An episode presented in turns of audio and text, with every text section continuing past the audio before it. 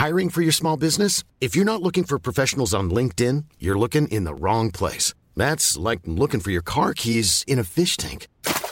LinkedIn helps you hire professionals you can't find anywhere else, even those who aren't actively searching for a new job but might be open to the perfect role. In a given month, over 70% of LinkedIn users don't even visit other leading job sites. So start looking in the right place. With LinkedIn, you can hire professionals like a professional. Post your free job on linkedin.com slash people today. Vox Polony.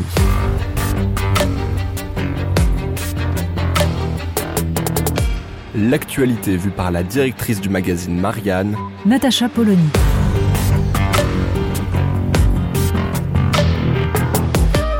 Vox Polony. Typiquement le genre de polémique sur laquelle la majorité des Français jettent un œil las, avant de se dire que décidément, ces gens vivent dans un autre monde. Non seulement ces gens de culture qui parlent révolution au milieu des robes du soir et des représentants de l'industrie du luxe, mais aussi ceux qui réagissent, de la droite outrée par ces gauchistes, aux macronistes fustigeant leur ingratitude, en passant par Jean-Luc Mélenchon, empressé à récupérer tout ce qui passe. Tout ce cirque politico-médiatique, après le discours de Justine Triet lors de la réception de sa Palme d'Or, doit sembler tristement lointain à ces Français qui comptent chaque jour les euros. Certes, ils sont 70% à partager son rejet de la réforme des retraites, mais ils seront sans doute nombreux à considérer qu'elle s'est taillée par cette courte diatribe un succès peu coûteux dans une assemblée où l'on adore se sentir du côté de ce peuple qu'on fréquente si peu. Il faut bien avouer que dans ce mini psychodrame, les positions sont à la fois caricaturales et confuses, et occultent un débat pourtant nécessaire sur la place de la culture dans le capitalisme consumériste, sur ce qui fragilise vraiment la création, et plus largement sur le rôle de la culture dans une société démocratique. Il faut avouer également que le mot employé par la ministre de la Culture et repris en chœur par ses collègues macronistes d'ingratitude a quelque chose d'ahurissant par sa confusion entre État et gouvernement. Ce n'est pas ce gouvernement, ce n'est pas ce clan politique qui accorde des subventions, mais l'État, dans le cadre d'une politique de défense de l'exception culturelle française qui fonctionne, bon an mal an, et qui permet à la France de compter encore des réalisateurs, des chanteurs, des créateurs de toutes sortes, quand de nombreux pays européens ont vu disparaître leur cinéma et leur industrie musicale. Et en retour, l'artiste qui critique un gouvernement ne critique pas l'État qui lui vient en aide pour sa création. Cependant, quand Justine Triet parle du schéma de pouvoir dominateur de plus en plus décomplexé et de la marchandisation de la culture que le gouvernement néolibéral défend et qui, selon elle, est en train de casser l'exception culturelle française, on peine à voir ce qu'elle vise exactement, alors même qu'il y aurait beaucoup à dire sur cette notion de marchandisation de la culture. Et quand elle alerte sur l'objectif de rentabilité des films qui serait peu à peu mis en avant et empêcherait certains réalisateurs de tourner leurs films, on touche là aussi à un point qu'il faudrait se garder de caricaturer.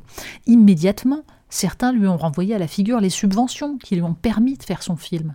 Mais justement, c'est bien toute la complexité du sujet. Les subventions du CNC proviennent non pas de l'impôt des contribuables, mais des taxes sur les billets vendus. Les blockbusters les plus affligeants permettent de financer les films les plus exigeants, comme les éditeurs profitent de l'argent gagné sur les best-sellers pour publier des livres dont la rentabilité n'est pas assurée.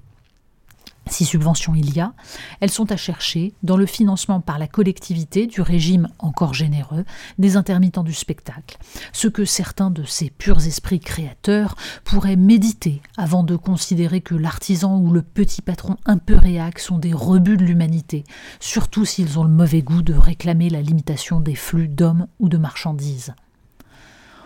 On peut tout à fait critiquer la politique ou l'absence de politique culturelle de ce gouvernement et des précédents.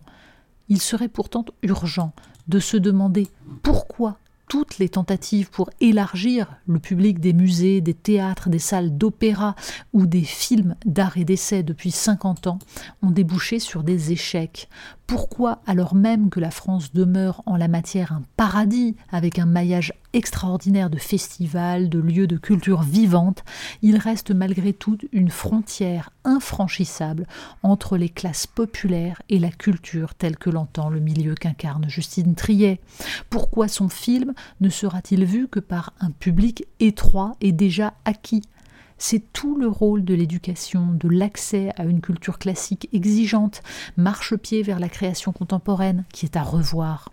C'est aussi la protection contre ces armes de destruction massive que sont la publicité, les réseaux sociaux et toute cette industrie du divertissement, avec leur flux d'images et leur marchandisation de l'attention et du temps. Rien ne serait plus stupide d'exiger d'un créateur qu'il vise un large public au nom des subventions qu'il touche. Un artiste n'est pas un journaliste et le cinéma n'est pas l'audiovisuel de service public qui devrait se faire un devoir de s'adresser à l'ensemble des citoyens. En revanche, le coup de gueule très politique de Justine Triet ne changera pas grand-chose au sentiment d'abandon de tous ces gens qui prennent pour acquis que le cinéma français, comme le monde de la culture en général, ne se soucie pas de leur offrir la moindre émotion ni de leur apporter la moindre reconnaissance. Il laissera en revanche l'impression que les artistes, une fois pour toutes, ont renoncé à s'interroger sur leur place, sur leurs paroles, sur le beau, sur l'homme.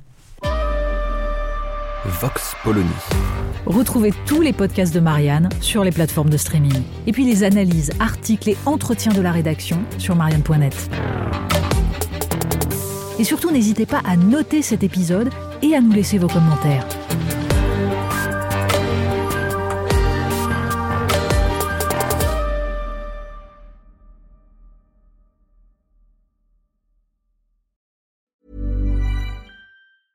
Mom deserves the best, and there's no better place to shop for Mother's Day than Whole Foods Market. They're your destination for unbeatable savings, from premium gifts to show-stopping flowers and irresistible desserts. Start by saving 33% with Prime on all body care and candles. Then get a 15-stem bunch of tulips for just $9.99 each with Prime. Round out Mom's menu with festive rosé, irresistible berry chantilly cake, and more special treats. Come celebrate Mother's Day at Whole Foods Market.